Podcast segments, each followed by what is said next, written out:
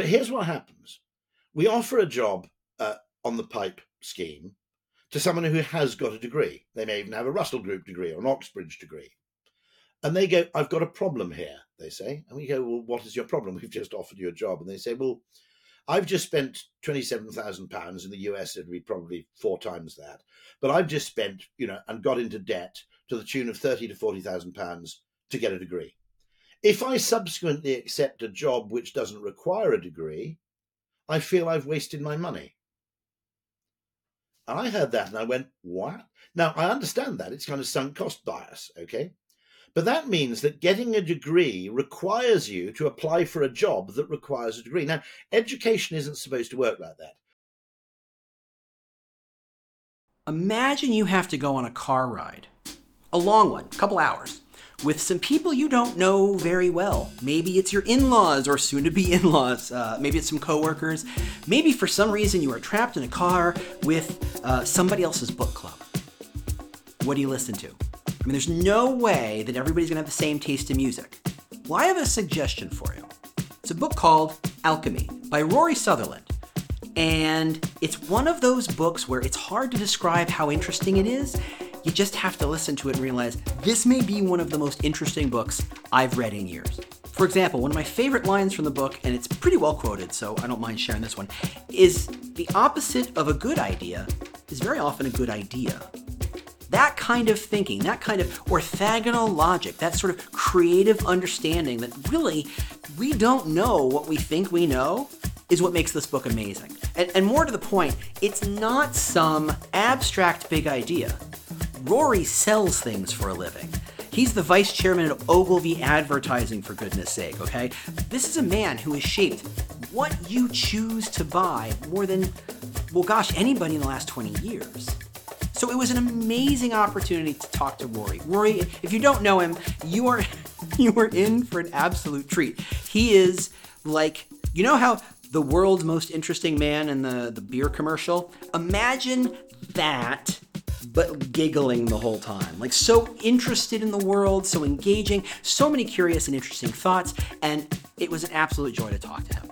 I know that while the conversation just wanders in very interesting ways. You hang tight. If you listen, if you surf the wave with me, you are going to get so much out of this and probably have a number of laughs along the way. He's incredibly funny, incredibly witty, smart as all get out, and frankly, an absolute dream to interview. He's got a TED Talk out there, it's fantastic. I will also say he showed up on a podcast with Rick Rubin, you know, music producer Rick Rubin, on a podcast called Tetragrammaton.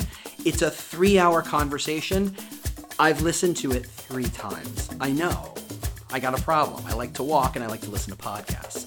So, I hope that's a good preamble for what you're about to see because it's going to be pretty much like unlike any other conversation you've probably heard in talent acquisition. So, without any further ado, Rory Sutherland. This is the definition of insanity podcast. So, as a technical note, uh, there was a bit of lag in the recording, and I tried to adjust the timing somewhat, but there are times when I'm talking over Rory just a smidge. Uh, I'm sorry, I couldn't fix that, but I think there's so much great content here, you will quickly kind of go, yeah, yeah, yeah, whatever, moving on. Uh, it, it's incidental, but I just wanted to point that out.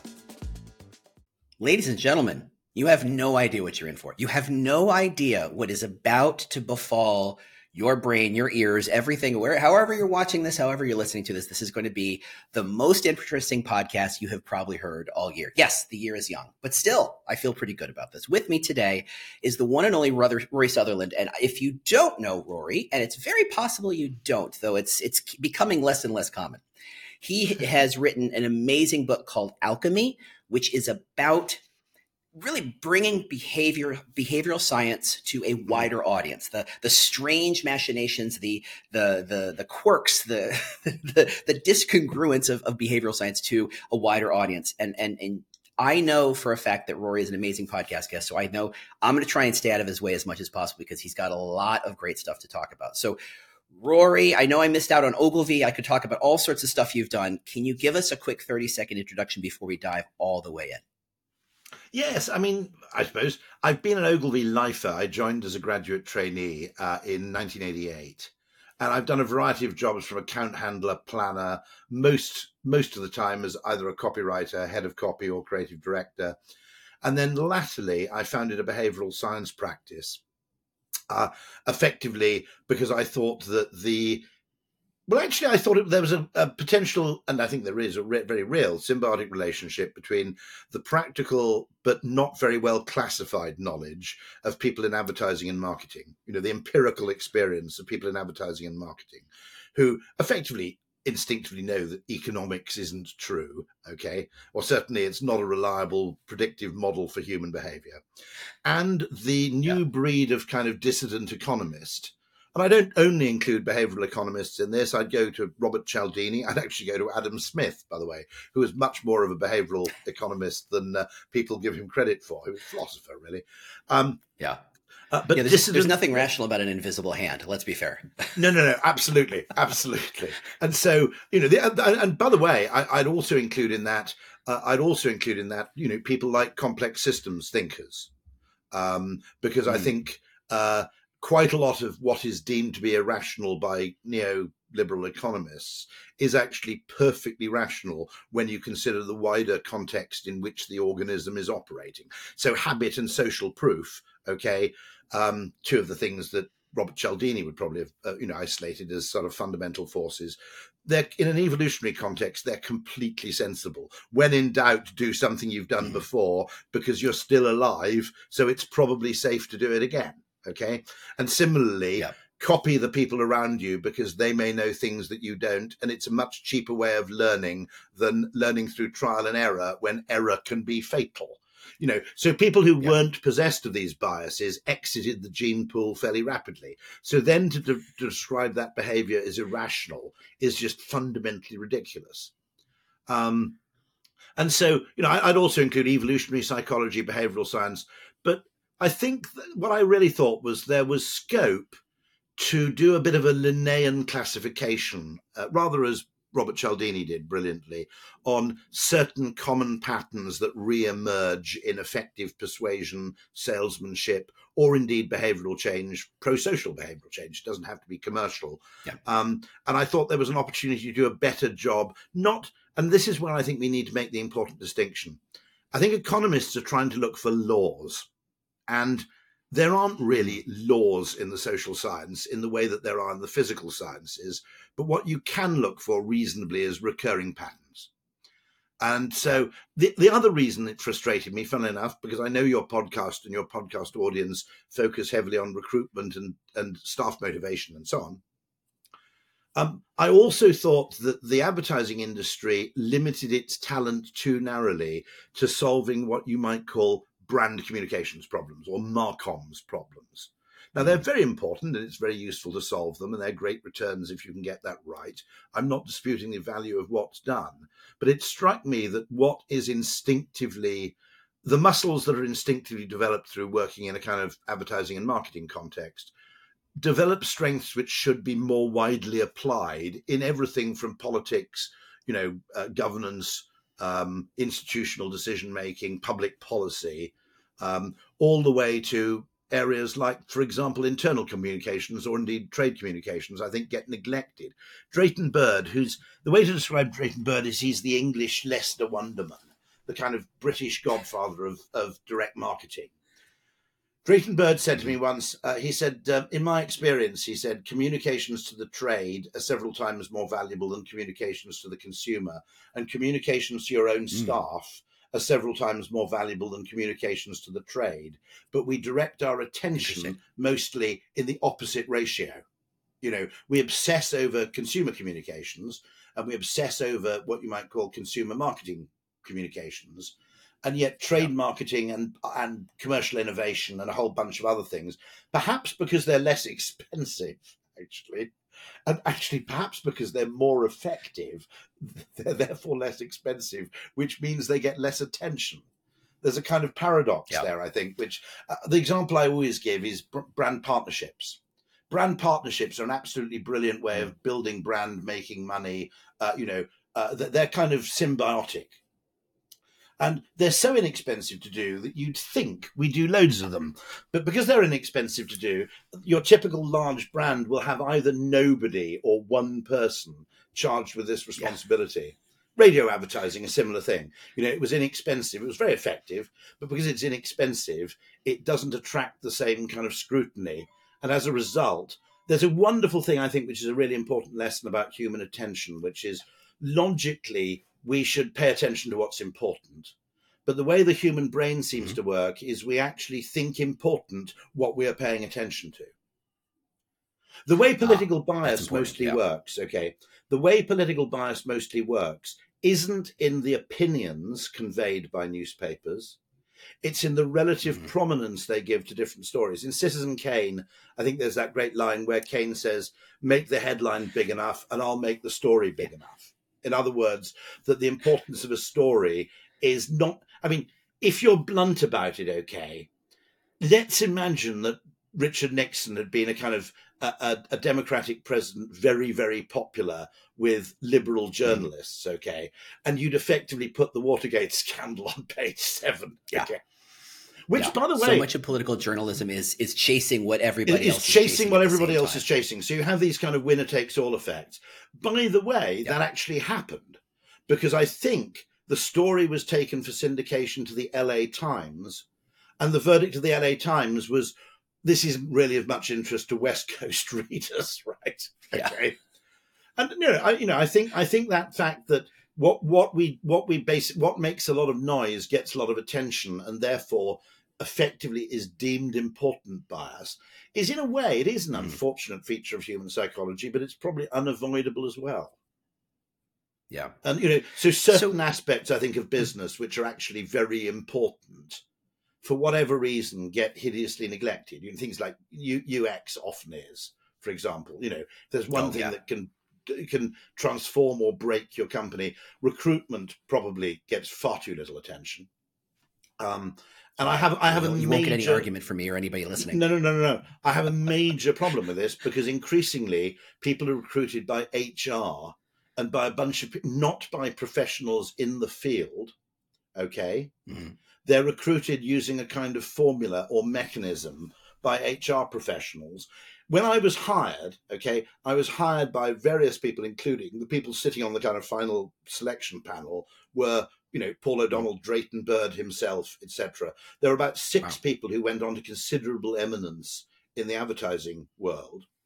Uh, when I eventually get fired, it'll be a call from HR or finance and someone who has no idea who I am or what I do. Okay. Quick question. If you could increase the offer acceptance rate by 20%, what would that be worth? Or maybe get 10% more prospects responding to your recruiters, what would that be worth? Or lowering your ad spend and your agency spend by 15 20%. What would that be worth? I'm gonna bet it's worth a lot more than $1,500 a month. And that's how much it costs to build an employer brand, especially when you treat it as a subscription or employer brand as a service. If you want to learn more about how you can make these kinds of impacts almost immediately, check out employerbrandlabs.com. That's employerbrandlabs.com. All right, let's get back to the podcast. Ah, there we go. Sorry, back again. I will get my camera to finally behave. There we go. That's better. All right, not to worry. But but, but I mean, I, you know, I, wor- I worry right. about this to a great deal. You know, the extent to which recruitment, and I also worry that I think there's a there are a few fundamental problems uh, in terms of recruitment and reward within businesses, which is we're mm. optimizing for the average. Okay, and when you optimize for the average, you kind of optimize for mediocrity. And I think yeah. great businesses are actually comprised of teams that uh, contain a strange mixture of very remarkable people and people who support those remarkable people. Okay and I, I, worry, I worry very strongly that what we're doing. There's a great quote by I think W. Edwards Deming, the you know the fantastic guru of productivity and the kind of yeah. author of the Japanese economic miracle, where he says to sub to optimize the whole, you have to sub-optimize the parts. And what most businesses yeah. doing now, uh, because of the invention of the spreadsheet and because of the ludicrous need for kind of legibility and comprehension at the top of organizations, is we we're making the assumption that you optimize the whole by optimizing the parts. and it's Yeah. it's fundamentally not true. You actually what you need to do is you need to make concessions to the parts in order to optimize the whole. Um, and I think that kind of Yeah, it- people very who are great ve- at what they do. What yeah yeah Yeah, the people who are who are specialists who are amazing at what they do, having to water it down to speak up and speak to leadership about what they do, you lose something, and it means that genius, that experience, that expertise gets lost. It, it isn't valued. No, and I, I think it, I think it is highly problematic. I also think, by the way, if we want to go really heavy on the recruitment question, the the use of the university degree as the discriminator for the first job uh, has created effectively a luxury goods racket in American higher education. Uh, and it's entirely become, it's gone from being adding human capital uh, and, and a form of healthy competition, by the way, to a form of hyper competition. And the feature of hyper competition is the ultimate prize does not actually justify the cost. I think there's a great phrase from the philosopher at Harvard called Sandel, uh, Michael Sandel, who describes the people who get into Harvard as wounded winners.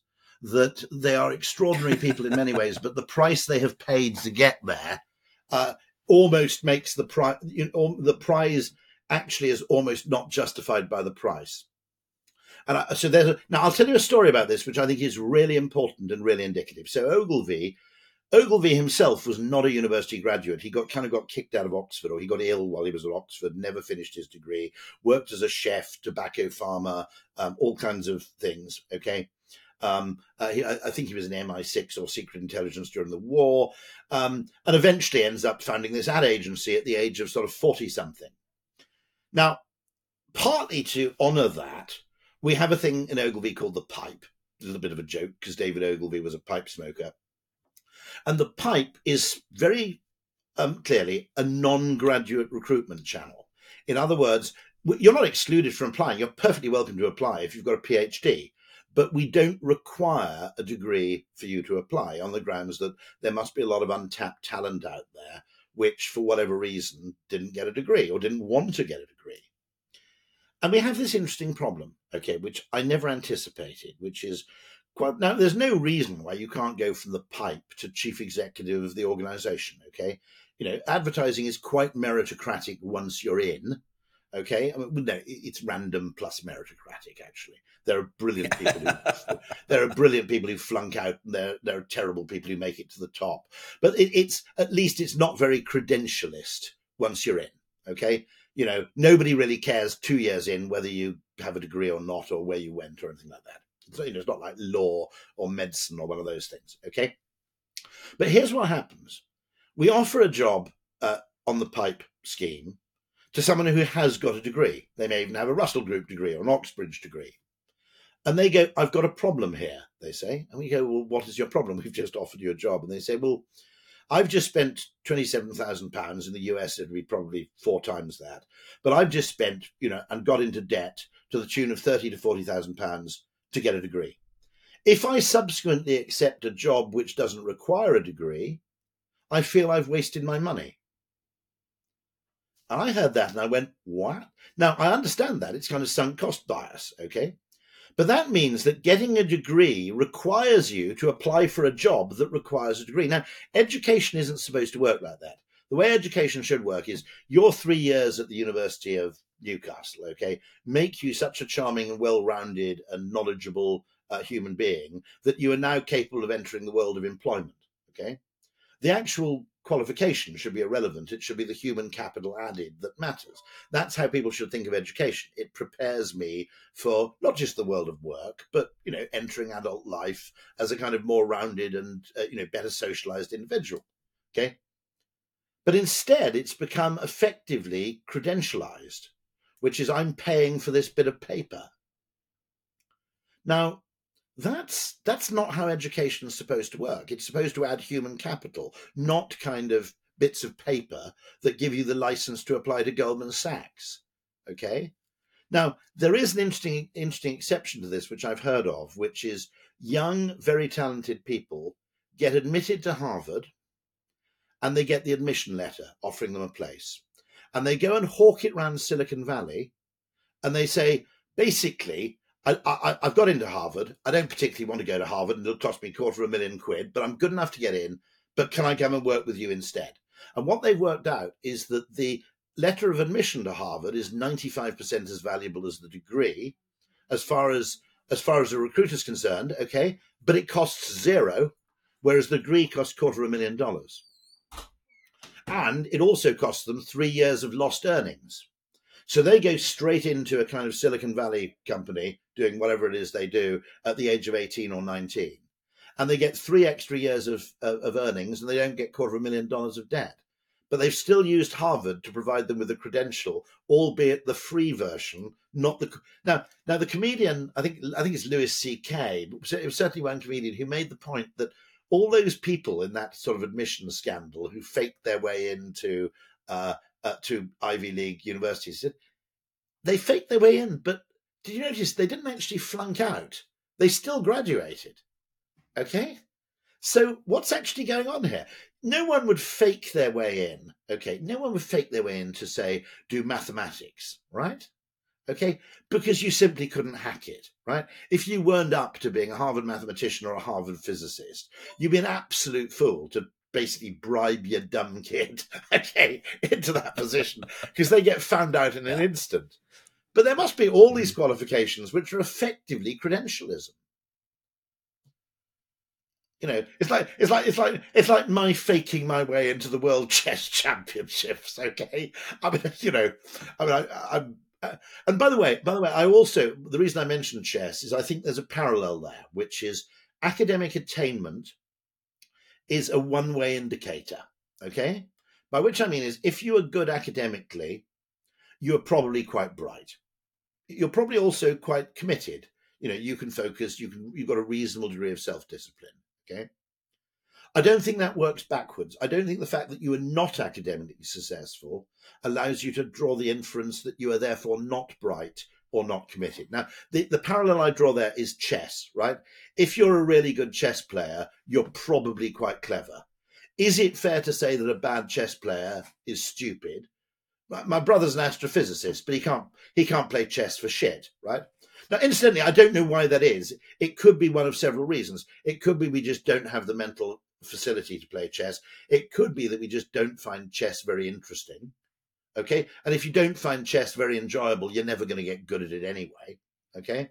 Yeah, if you're not used to if you're used to wider constraints and and and wider yeah, yeah, boxes yeah. to play in yeah chess chess feels like looking through the world through a drinking straw and then these proxy measures get more worrying because one of the things I was talking to Nassim Taleb about is IQ tests are all multiple choice, right? Because it's easy to mark.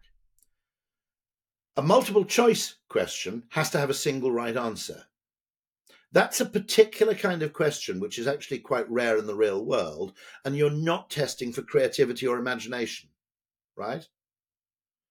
Now, a, a, a, question that tested for imagination would probably ask open ended questions in the subjunctive tense, like, how would you X? Not what is Y. And so, you know, I, I genuinely worry. And there's a great guy called Fish who you ought to get on the podcast. Fishman, I think he's called. I think he's a lawyer by background. And he makes the point that the whole education system is designed to perpetuate the idea of fairness, meritocracy, and effectively a ranking order of people. Okay, so it's earned privilege rather than what you might call, you know, um, so so all your privileges can be deemed to have been earned. And this guy, I think he's called Fish Fish Batch, maybe I can't remember, but he says what you actually want in the world of work is diversity of opportunity, not equality of opportunity. We want lots of different people with different temperaments and character and characteristics, all to be able to find a place where they can thrive according to their own talents and their own temperaments. And instead, what we're doing is we're creating a kind of sorting hat, laddering system, which says we're going to measure everybody according to the same criteria because that's fair. But what about people who aren't very good on those criteria, but who are brilliant on other criteria? I mean, I'll be blunt about it, okay? There is a large role. Uh, can, can you swear on your podcast? Okay. Please do. Um, Please do. Okay. I highly encourage it. Okay. Th- there is a large role in businesses for people who are just seriously fucking charming. All right. Okay. Now, I shouldn't yes. say that. Yes. And, and, I know we, we all want to pretend otherwise. Why? The, the, the economist Deirdre McCloskey makes the point that about 25% of business value is basically created through sweet talk. It's the ability to persuade people, it's the ability to lead people, it's the ability to, To create liked. consensus. Uh, you know, it's the ability to earn the benefit of the doubt, the ability to earn trust. All those things are psychological. And there's certain people in advertising, um, advertising produces a few of them who just have that particular quality uh, in abundance. And it's a valuable quality to have. It's difficult to actually select for, perhaps, but it's still really, really valuable. And a really what's interesting about a really interesting ad agency is I think advertising is quite interesting in microcosm because you understand this fact that it's diversity of opportunity and complementarity of talent that matters, not having everybody effectively measured by the same uh, metrics and credentials. So if you started, if I started my own ad agency, I wouldn't fill the place with like Oxbridge or Ivy League educated kind of behavioral science graduates. I'd have some of those people. It's good to have a few chin stroking folks around. But if you hired only those people, you'd almost certainly fail. Now, do you know of the Muir Purdue University chicken experiment? I think I've heard of this one. Yes. You might have heard of it, which is an extraordinary experiment by a scientist called Muir at Purdue University. And th- it's very easy to measure productivity in chickens, unlike humans, because it's how many legs they lay, how many eggs they lay. Sorry, how many how many eggs they lay. The other one would all- be a fun that- experiment too. That's a narrow measure because there is also egg quality and other factors we ought to consider, you know. But nonetheless, it's you know how you know broadly speaking, how many eggs they lay is a pretty good measure. And you try creating these cages of super chickens who are the most productive, and you breed from the most productive individual chickens, and it creates an absolute catastrophe because they peck each other to death. It's kind of hyper competition. Okay. What you do if you're a chicken farmer, and this leads to an extraordinary improvement in productivity, is you breed from the most most productive cages, not from the most productive individuals. So you actually should the unit of selection should be the group, not the individual. And I would argue what we've done in business is we've made the unit of selection the individual, and we've assumed that the optimal individual is optimal in bulk, in groups, at all times and in all places. And we now we should hire, we should hire for complementarity, right? Now, what the HR person's wanting to do is they want to justify their own methodology by applying it consistently to everybody. But a more nuanced, complex systems minded HR person would go, We've already got three of those people, so let's get somebody. This is why you should hire people in groups. Okay. Your Mhm. diversity of That's, I was going to say because that's Yeah, how you yeah. that's how you got your first job. You were hired as a yeah. part of a larger panel of people. By the way, I'm not. By the way, the the other three people they hired, Anne Ogilvy and Mather Direct in 1988, were really good and in many cases, I think, better than me. Okay, but they had four jobs, and I think they had three very, very good candidates. And I think they were then they were debating the fourth candidate. This is what I heard much later had happened. And basically, someone, possibly Drayton Bird, effectively said, "Let's take a punt on the weirdo. Let's take a bet on, you know, an outlier, which is a high variance decision." Okay, rather than what you might call a low variance decision, which is having an inferior version of the other three people. And that I think is a really important thing, which is that recruiting people in groups, you will automatically get a degree of diversity and complementarity. If you hire people according to absolutely set criteria, you'll actually end up you're, you're optimizing for the average and you're actually selecting for mediocrity over time. Okay. Because let's face it, also, if you're using the same bloody methodology, this is the other thing that frightens the life out of me, okay? Well, Goldman Sachs can afford to be really, really picky, okay, and demand like that you have a master's from an Ivy League university. And the reason they can be that picky is because they are paying you a stack of money, okay? Yeah, they're guaranteeing No, you a, being a but then- millionaire by the time you're Then 42. what happens when the construction industry or whatever pretends to be Goldman Sachs and tries to deploy exactly the same criteria? It's an absolute catastrophe. What they've got to do is go. The question they've got to ask is, who the hell is bloody brilliant in construction, whom Goldman Sachs wouldn't touch with a barge pole, right? You know, that's the question. And and there's a degree of game theory in all of this, and yet I don't think the people who are who are making these decisions, who are mostly concerned with defensive decision making and justifying their own methodology in rational terms, I don't think they're doing it very well. I mean, there was a guy, okay, Anne Ogilvy. There are certain parts of the world where it's not easy to recruit people to work in creative advertising. Switzerland is one of them because Switzerland is so dominated by banking and insurance that if you don't work in banking and insurance, it's you basically it, it, it's a bit like the old joke. Don't tell my mother I work in advertising. She thinks I play the piano at the local brothel. Okay, in Switzerland, it's a little like if you work in advertising, you might as well work in a crack den because by not working in banking, yeah. you have sort of reputationally failed. Okay, and Hong Kong was a bit like this. A brilliant friend of mine called Andy Greenaway went out to Hong Kong and basically found that recruiting people from other ad agencies wasn't cutting it and he just started recruiting people in pubs. Okay, because he, you know, you actually go and find the people who are interesting, kind of interesting wasters. I mean, wasters probably a bit unkind. I think you know, but you get my point. They were all outliers. You know, they don't they, fit. They, they, don't. Outliers. They don't meet the basic know, criteria. They, were, they were, they were basic misfits. It then turned into one of the most successful creative departments in the world. Okay, for quite a few years. And yet nobody thought, let's replicate that. Maybe Andy's onto something. You know, as soon as the whole thing got a bit more fashionable, they went back to the kind of tried and tested uh, formulaic means of recruitment. Yeah. The, the, the effort of, of, as a challenger brand trying something new is always that's where the value ends up being.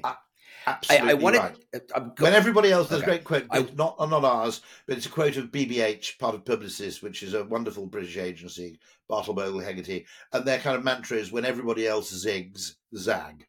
Okay. Absolutely. There's a lot of value there. So I want to one of the questions I want to unpack with you because I, I having you know it, it's in the book, it's in a couple of different podcasts and interviews you've had, is this friction between optimizing and satisficing. Because I yeah. think in a lot of ways HR and recruiting applies this very rational approach to we have the best job, we have to find the best person. On the other side, the candidate is looking for the best opportunity, but they they perceive those opportunities very differently. There is no perfect job. They're they're they're, they're looking for the safest job, or there's so many different kind of well, well, well the, motivations. this is, this is a there. fundamental problem where neoliberal economics meets employment economics. Uh, employment economics is hugely psychological and people value things like uh, stability. Well, there's a great model by the neuroscientist David Rock. He, I think he's based in New York, although he's a New Zealander, as a lot of the best people are. And um, he he he calls it the SCARF model, which is status, certainty, autonomy, relatedness, although I'd say reciprocality actually, and fairness. Okay. People care mightily about all those things job stability, the fact that they're fairly rewarded, not just that they're adequately rewarded. Okay. Um, they care about status. The time I came closest to leaving Ogilvy in 34 years was when I asked for a Samsung Galaxy S12 and they gave me, I was vice chairman at the time for F's sake, okay? They gave me a refurbished Samsung Galaxy S8 or something, right? Now, someone, you know, in the bloody WPP IT department thought they were doing this great thing because they were fobbing me off with a cheaper phone that they'd already had already. And I, I, basically, I basically lost it because it was so insulting. Okay. And so status, certainty, autonomy. Autonomy is another interesting question, by the way, which is yeah, I think you yeah. need to have autonomy within the team and within the unit. And what we've done is now it's not a case of me reporting to my team leader it's a case of everybody reporting to HR and finance. Okay. And, um, uh, you know, the other thing that the other thing I think is that business has become unbelievably tight fisted in the sense that in the 80s, 90s, you'll remember the 90s and the, the, the 2000s.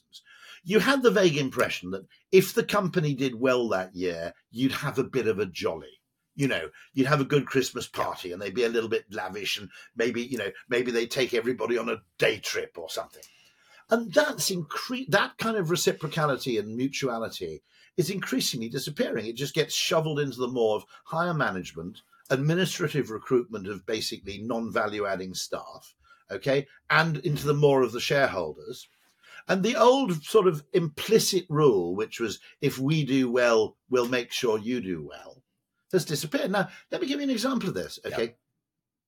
Um, this is one of the most worrying tendencies in employment, which I've noticed, which absolutely fascinates me. Yeah. The point or the purpose of employer brand is to help people choose your company as a place to work over other companies. Now, put that way, suddenly employer brand doesn't seem so complicated. It doesn't seem so crazy. And it seems like something your company could take advantage of. And it is. Take a look at employerbrand.ing, employerbrand.ing, or employer branding, and you can find hundreds of resources, either free or dirt cheap, to help you understand what employer brand really is, how it really works, how to measure it, how to value it, how to talk about it, how to sell it to your boss. So check out employerbrand.ing for all sorts of employer brand resources to help you take advantage of your company's employer brand. This is, I think, uh, this is, I think, an instance of two things. I think it's called the effort reward heuristic, that everything worth doing is necessarily painful which is a very common heuristic bias known in behavioral science. In other words, it's sometimes called the IKEA effect. You know, you value the furniture more because of the effort required to assemble it. Okay, all that stuff. There's, and then there's what I might call just simple Puritanism bias, and that's the reaction to flexible working and working from home uh, and hybrid working, manifested by employers. Okay, now let me just explain this. In the 35 years I've worked, lots and lots of things have happened in the workplace which may indeed have been deeply deleterious to productivity. Okay, uh, email, I think, is an absolute productivity vampire. I think it's absolutely catastrophic. All right. I think the open plan office is largely negative. I think hot desking is is uh, hugely disruptive. Okay, uh, because one of the one of the best ways of improving productivity, by the way, is giving people multiple monitors. What happens when you hot desk? Everybody just uses a shitty little laptop, right?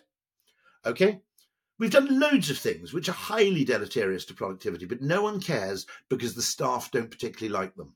And they think, well, the staff don't like this, so it's probably okay. And then suddenly something comes along, which is flexible and remote working, which over time has the possibility to be an absolute productivity explosion okay? You know literally we don't have to, we don't have to pay our staff so they can spend money on commuting costs. They don't need to live in the most expensive real estate in town in order to have job opportunities with us okay? They can have more discretionary income on perhaps a lower salary. They are inordinately happier okay? They waste vastly less time in transit. They save a lot of money which by the way goes into the discretionary economy. I'll come to that later but because they seem to like it, we've got to be really, really suspicious about this and go, oh, it's a 1% productivity decrease. We can't have this. Yeah. Okay. Well, if there's a 1% productivity decrease from working from home, tell the bastards to work for 10 minutes longer every day. They'll yeah. make that trade like a shot. The whole point of free market capitalism is that you find new and more inventive forms of value exchange every goddamn day. Capitalism works by continually finding forms of value exchange that no one necessarily anticipated or asked for, but through an evolutionary Darwinian process of good forms of value exchange, broadly speaking, surviving. And this is by no means perfect, this process. There are a lot of peacock's tails and elk's antlers in the system, and bad things basically getting killed off. All right? And so you have this thing which is genuinely a technology which has the prospect uh, once harnessed properly, and that will take a few years to perfect and may never be perfected, but of genuinely affording a kind of step change in the efficacy of knowledge workers. Okay. Not everybody can do it. Maybe knowledge workers are now overpaid because if they don't have to commute and they don't have to spend, you know, imagine what it's like being a knowledge worker in fucking Sweden, right? For four months of the year, you spend your entire life in artificial light. Okay right? But why don't you let those people go out in those brief slivers of daylight and do whatever Swedes do, like decompose herring in an oil drum or something, okay? Right? And drink, you know, strange spirits, okay? And then make them work in the evening when it's bloody dark anyway. You know, time. Now, what this has done is there used to be a very simple value exchange with work, which is I sacrificed time, they gave me money. Now, I would argue there are several variables, which is money, free time, i.e., leisure, but there's also free where and free when. Okay. If I can work in the morning, take the afternoon off, work late in the evening, some of the time, okay, I get a bit of vitamin D. You know, I'm not a golfer, but maybe that's what you want to do. Okay. You can't really play golf in the dark. Okay.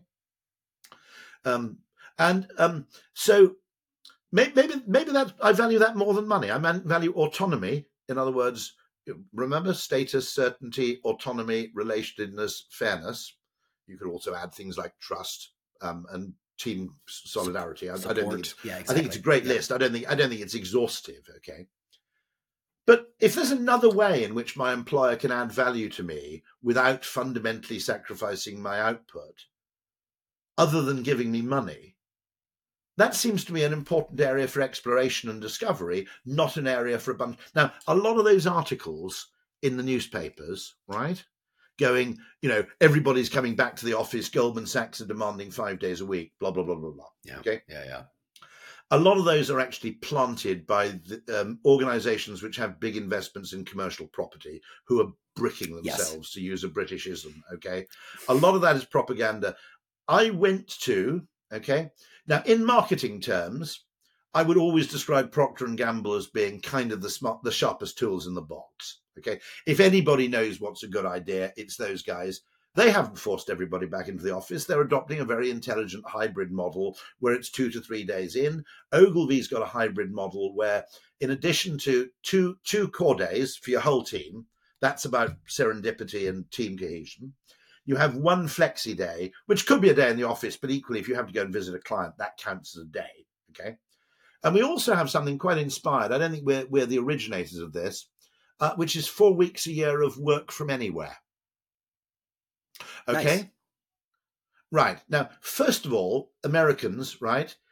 If I were an, okay, if you want Joe Biden to win the election, okay, um, you may want Donald to win. The, I'm not stereotyping you, okay, right? But you could win the US election by simply saying four weeks of mandated paid holiday, paid vacation per year. It is barbaric that the US does not have mandated paid vacation. No it other is, country in the world. Yeah, it's insane. It's absolutely insane. It, it, it's absolutely insane. It's bad. I think it's bad for productivity. It's bad for the service sector. Okay. One of the weird things, you know, I go to like the Grand Canyon in August or July, and it's quite crowded, but it's not that crowded. I go, what the hell's going on? If this were in Europe, right, I wouldn't be able to get within three miles of the bloody thing for German tourists, right? And then I realised, of course, you don't get enough vacation. The only way you're going to see this is by buying an RV when you've retired and rumbling down to Arizona. Okay. Exactly. But also, there's too much non productive work at the beginning of people's lives and too much retirement. There's too much early retirement. What you want is for people to work for longer, but maybe for slightly fewer weeks each year, or maybe slightly fewer days each each week. Okay, you know, and actually, tapering off work towards the end of life makes much more sense than a hard, an absolute hard stop retirement date. Someone you must have on the podcast, by the way, is my old colleague who ran HR at Ogilvy for a time called Brian Fetherstonhaugh. Uh, he was, funny enough, he's an ex P&G as well. But um, he would be a re- he's written a book um, uh, which you can Google, uh, which is also very very good. And he, you know he talks about you know what does your career look like when you're going to have. I mean, one of the things that will break down over the next 20 to 30 years is the idea that the employer has kind of exclusive rights over the employee. Yes. I think. Yeah. I think people working two jobs, which sounds terrible. And there are two versions of working two jobs. There's working two jobs through necessity, which is ghastly, but there's working two jobs through choice, which is probably actually beneficial. Um, I will make another point, which is really controversial, but interestingly, the only person who said that America should have four weeks of paid vacation was Bernie Sanders, the only presidential candidate to make that point. I mean, Uruguay, Bangladesh, you go anywhere, there's some vacation. Now, the Ogilvy four weeks of working from anywhere is clever because it's a semi vacation. Let me explain why. Let's. My dad lives in Wales. It's only 170 miles away, but it takes about three three hours to get there he doesn't want to see me. He's 93. He doesn't want to see me for 17 hours a day, right? That's tiring. Now, what I can do is I go down to Wales, I take a day of working from anywhere, I work in the pub during the day, and then I go and see my dad in the evening without actually losing my vacation allowance and without Ogilvy losing my time. Um, one of the best times I ever had was for three weeks working remotely from Los Angeles, where my brother in law lived, which is absolutely brilliant if you've got a London office because you get up early in the morning and then effectively you get up early in the morning. At lunchtime, everybody in London shuts up, okay, and you've Yeah, got the yeah, afternoon to yourself. It's an absolute joy. You know, everybody should actually live eight eight hours west. Hawaii would be good for you. Eight hours west of where, where, where to eight hours west of their workplace. Hmm, hmm. Yeah, Maui. here. Where are you actually in, in the US? I'm I'm in Chicago. Uh, the greatest city in the world. Fantastic. Uh, I- in which yeah, case, do is- not move something. to Hawaii uh, because Yeah. Brit Brits, by the way, Brit, a lot of Brits prefer Chicago to New York. Um, first of all, because they're sensible, but secondly, because if you're used to European cities, New York is a kind of failed attempt to recreate a European city, um, whereas Chicago is um, sui generis. It's of itself, Yeah. and it's a masterpiece It of a place Deeply it's American. absolutely yes, sensational. I was there. Yeah. I was there just last year, and I said to my kids, "After Chicago, you're going to find New York a bit disappointing." And they basically went, Yeah. "Dad, you're such an idiot," of course. And they kind of agreed with me. Okay, Uh, okay. Symphony They can't admit orchestra, lyric opera, symphony orchestra, lyric opera. You've got the best art gallery in the world. I would contend. Yep. Um, Yep. uh, fantastic public radio stations and the best architecture. So, I mean, Oh, what yeah. more could a city ask for? Yeah. I, I live here and I've been on the architectural boat tour every three or four years. It's just the thing you do because it's Yeah. like, oh right, this city is amazing. But this we're turning it into. a By the way, show. yeah, anybody listening to this, anybody listening to this who generally goes, "Ooh, when I go to new cities, I don't do the tourist things." oh, Nonetheless, go on that architectural boat tour because it's an absolute masterpiece. It's fantastic, hundred percent. really, really 100%. brilliant. And we, we were a kind of, "Ooh, is this a bit of a touristy thing to do?" But equally, I've actually I've been on bus tours around Dublin. That was brilliant too. Um, Yeah. Sometimes actually doing the touristic thing is not a bad idea. In this case, also by the way, go to the Chicago Art Institute, and there are these little miniature rooms in the basement called the Thorne, and it's it's one of the things where I just stumbled into the basement thinking, what the hell's this Thorne? There was a lady who effectively commissioned model makers to make miniature illuminated models in sort of doll's house form, but they're kind of a how would you describe it? It's kind of a little um, tableau, It's it's illuminated tableau Yeah, yeah, yeah. in three dimensions of different um, buildings and houses and different forms of architecture from all over the world from different periods of history. Okay. And you go down, the first one you look at it, you go, oh, this is, you know, this is kind of, kind of a bit cute.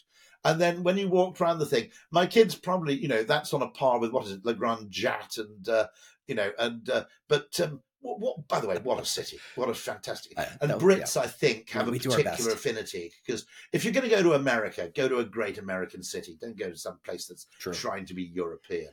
You know. Yeah, don't go to Um, Vegas. don't go. Don't go to LA. yeah. Don't go to New York. Well, actually, actually, I like it. Brits like LA because it's so wacko. You see, it's totally unlike like anything. Yeah, yeah. Yeah. No, no, I, I like LA. I'll, I'll defend LA. Actually, yeah. it's kind of Okay, it's kind of nuts, but yeah, yeah. it I'm is, not sure. yeah. I, I'm not sure I'd retire there. I buy. I buy that one. Yeah. Mm. So I want to ask this kind of a strange question, which is when you're a consumer, you are assumed to have perfect information about right. We go back to rationality. Go, Yeah, yeah, yeah, yeah, yeah. yeah, yeah, yeah. And when it comes when you're a job seeker, limited information. The information is deeply skewed. It's deep. Yeah, it's it and and you know recruiters say we have this job. No, you don't. You have an opening that a hundred other people are looking to. So you have a one in a hundred, one in a thousand shot in getting to. So you don't really have an my opportunity. daughter my, da- my daughter is going through this at this very moment she's very interested in uh, pro- property development real estate and effectively you just encounter the same people and she's doing actually real i mean basically if you get to the final interview that's a win because the rest is in the lap of the gods frankly and it is an absurd system which arguably could be centralized. Uh, you know it is ar- arguably totally inefficient for, you know that actually what what you there must be a kind of tinder for employment okay or a Grindr for employment.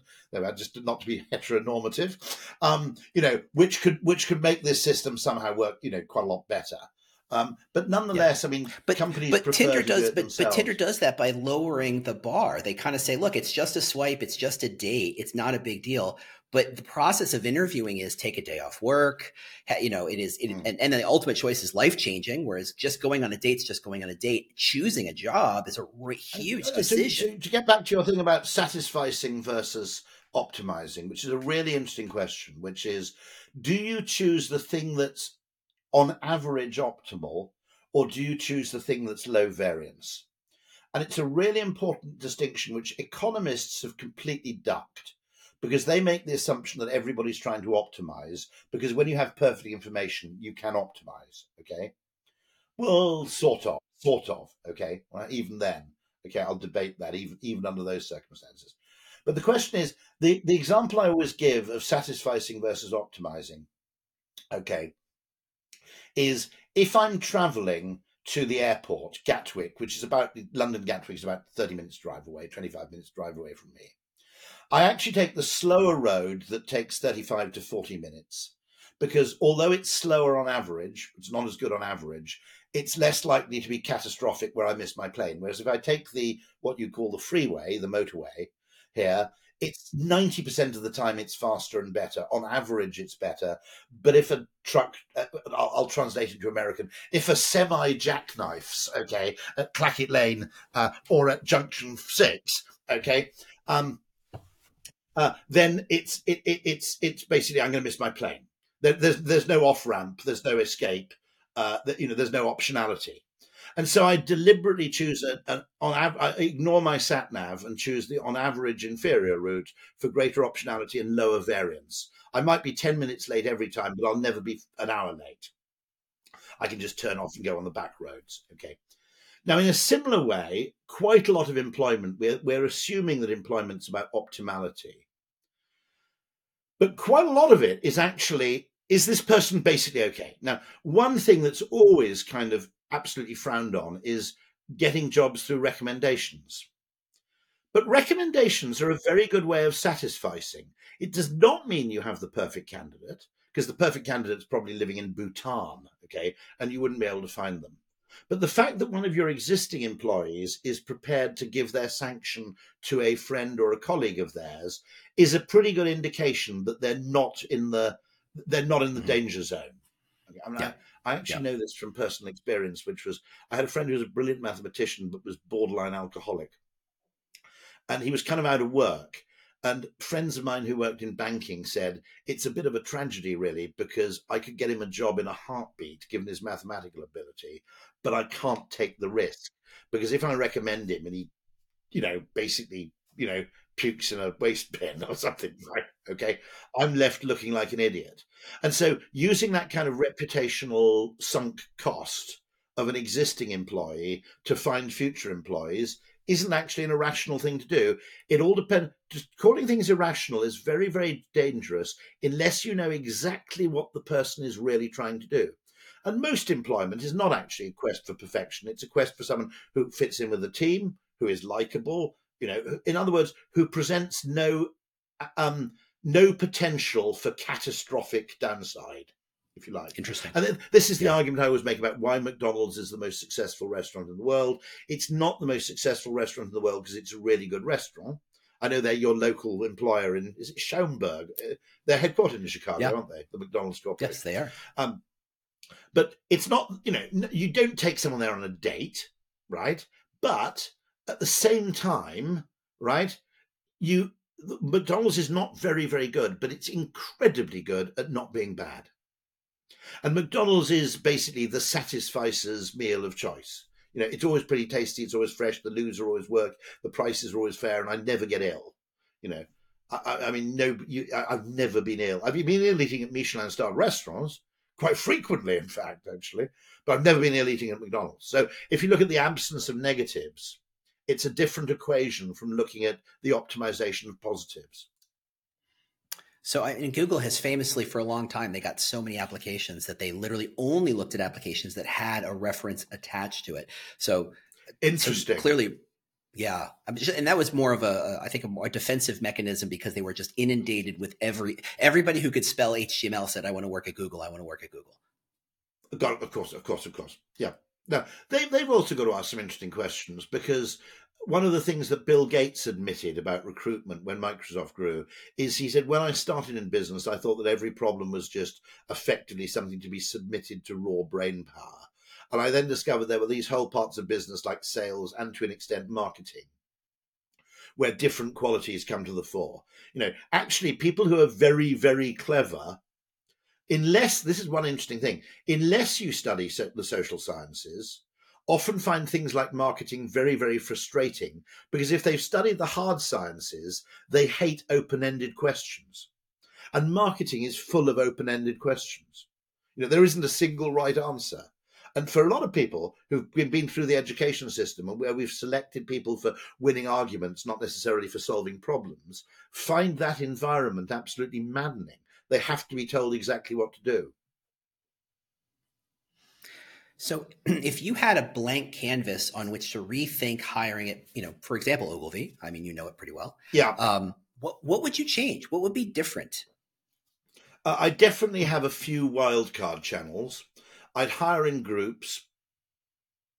I'd be very, very cautious in terms of diversity and inclusion. I'd be very, very cautious of things. I would accept that there are certain things that are biased. Okay uh, which are inevitably biased. Like Google's practice of we you need a reference. Well, that's pretty unfair to people in Baluchistan. I know Baluchistan doesn't exist anymore, so I, I behave like a colonial era Englishman. But you know, you've got to be very careful of those, and then take things that work, understand the biases present in those, and correct and compensate. I think that's that's a really important thing, which is there is no single right way to do this, and we often come down to a single right way because the single right way seems fair, okay? Because we're applying the same criteria to everybody, but you don't want to apply the same criteria to everybody because you end up with identical people. Now there are cases. I was talking to someone about this who said that, say, General Electric did have an absolutely monolithic recruitment policy. You know, it was the opposite of diversity in one sense, in that I think it was people who'd come from relatively humble backgrounds who'd done well academically. And there was an advantage to that homogeneity, and as, as he said, those guys could finish each other's sentences. They understood each other completely. And so, you know, there are environments, possibly engineering environments and others, where you want a degree of homogeneity. But, but that's I that exploitation, ex, exploration question. I, over invested in, the, in the one, of, one of the most of beautiful that one of the most beautiful distinctions because the explore exploit trade off is not actually a trade off. It's always called a trade off. It's actually a yin and yang thing where you actually need to optimize for the opposites. Okay, it's similar to Nassim Taleb's concept of the barbell strategy, where you optimize for the extremes, you don't optimize for the average. Okay, and you might argue, for example, uh, in an advertising context, a great friend of mine called Colin Nimick said one thing makes an advertising agency great, which is great creative people, great account people, you know, great, you know, um, that makes a difference. He said, what makes a great advertising agency, he said, isn't necessarily those people, it's the elves. So what the hell do you mean by elves? Okay. Okay. And he said, well, you go away in a great advertising agency, you've got to pitch the following morning, and you say, to make for a bit of pitch theatre, we want the pitch room to be made up like a teenager's bedroom. Okay. Now, if you've got great elves in the agency, and there's no job description of elf. You go away to get a good night's sleep before the pitch and you leave the agency at nine o'clock at night, knowing that when you come in at eight o'clock in the morning, it's going to look like a teenager's bedroom. and It's going to be fantastic. Okay. And in, a, in, a, in an also ran agency, you'll either have to stay all night to bully the elves to actually do a good job, okay, or you come back and you go, and it's a kind of half-hearted thing with a couple of Oasis posters from 1990. You know what I mean? You know, it's kind of like a half half-cocked job.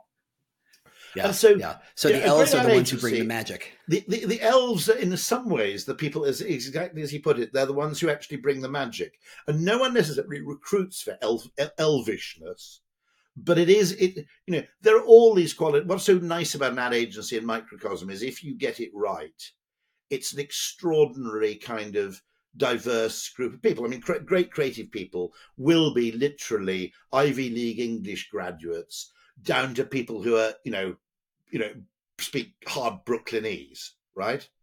not that you can't be both. I'm not, you know, I'm not making a, a, a false dichotomy there. But I mean, genuinely, you know, great creative talent can come out of both kinds of people. And it's kind of, you know, it's a bit of the music industry, I guess. It's probably a bit the same. You know, film industry is probably a bit the same, actually. Um, but it's it, that's partly what makes it nice that it, it, it isn't really about homogeneity because a homogeneous agency wouldn't do a very good job. So I want to be cognizant of time. Do you have two second, two minutes to answer one last question? Of course I do. And the explore exploit trade off. Let's not forget this. It's not a trade off. That there is a complementarity between exploiting what you already know and exploring what you don't. And a perfect example of where people understand the explore exploit trade off would be detectives, cops. Okay. Part of your job is acting on what you already know, part of it is investigative. And the investigative part makes very rational reductionist people very uncomfortable because it involves, you know, listening to anecdotal information, the word on the street, uh, tiny little trivial Sherlock Holmesian details, which of themselves mean nothing, but tell you where to investigate next, or tell you where to hypothesize, where to direct your attention, where to direct your imagination. So I'll give you two stories about this. Um, there's the dog that didn't bark in the night from the Sherlock Holmes story, The Silver Blaze. Now, that fact has no evidential value. Okay. You can't arrest someone because their dog didn't bark but it does tell you to direct some suspicion towards the possibility of an inside job because if it had been an outsider stealing the racehorse, the dog would have picked up on it. Okay the dog that didn't bark in the night. There's a famous case where they caught uh, a multiple serial killer in Yorkshire called the Yorkshire Ripper. And one of the things the cops noticed that was odd, that just caused them to pay further attention, is I, I'm not really in that milieu. But apparently, if you pick up Bradford prostitutes in cars, you tend to park with the car facing in inwards so nobody can see what's going on in the back seat. Okay. And this guy was effectively doing this, but parked outwards as if to make a quick getaway. Now, again, that has no evidential value. You can't secure a conviction. You can't sentence someone to 25 years to life for parking in a funny way. Okay. But those kind of little bits of nuggets of anecdotal information are all you have to work on. And that's what happens when you practice explore rather than exploit. With exploit, you've got hard data. With explore, you've got fuzzy data. And to some extent, you have to use a mixture of imagination and instinct to direct your attention. And people who, like accountants who love exploit, see explore as a waste of money. It's part of the overall process. Okay. Yes, it has no evidential value yet, but it's how you actually get to a place where you can actually exploit. And so it's not a trade off, it's actually a, a, a, complementary ecosystem of opposites. It's it's yin and yin and yang, effectively. Yin and yang, sorry. Yeah. But anyway, sorry. I've got two more minutes for questions. I must do this. Yeah. Okay. And the question is very simple. Is there a challenge that you could give the audience the remember thinking these are recruiters talent acquisition professionals employer branders people tasked with bringing in the best talent possible uh, as quickly as possible as effectively as possible is any yeah, kind of challenge you would tip. give them love it i got one tip which is a tip i give everybody in every category look for the best in a group in a category that's undervalued okay now in music it's country music or heavy metal both of which are categories which are widely despised, but the best examples of it are as good or better than anything else. Okay. In alcoholic drinks, it's sherry, right? Not a respectable category. The very best sherries are a, literally, literally 8% of the price of good wine, and yet it's it's a symphony orchestra in a bottle. Okay. Um, Chicago, okay, is uh, would be an example. Move to Chicago, not New York. Okay, yeah, uh, would be would be would be would be one of my recommendations. Okay, so go and find a category that's a number two, and find the number one people within it. That's that's my tip. Yeah, amazing. By the way, you'll also right. you'll also then get right. diversity diversity as a byproduct of that activity. By the way, yeah, yeah. You're bringing people from different backgrounds, from different experiences, from different all of it. That makes perfect yeah. sense. Yeah, yeah. Rory, game, it has been an system. absolute pleasure. Yeah, Rory, it's, it's been, been, an absolute joy. pleasure. I want to I want to let you get off to do what all the rest of the things you do. Uh, obviously if you uh, watch his ted talk. Watch rory's ted talk. It's amazing. It is it's it encapsulates so much of the stuff that we kind of wandered around here but uh, rory is there a, a, way people could get in touch with you if they felt the need and yeah, the desire to twitter to twitter twitter is my i'm obviously on linkedin rory sutherland at ogilvy but i'm um mm-hmm. and so i'm delighted to be followed and connect there but i'm also on twitter as at rory sutherland which is my kind of go-to sharing platform Fantastic. Rory, thanks again X. and have sorry, an amazing sorry, weekend. Elon. Absolute pleasure. You, You two have a great weekend. You're bound to because you're in exactly the right place.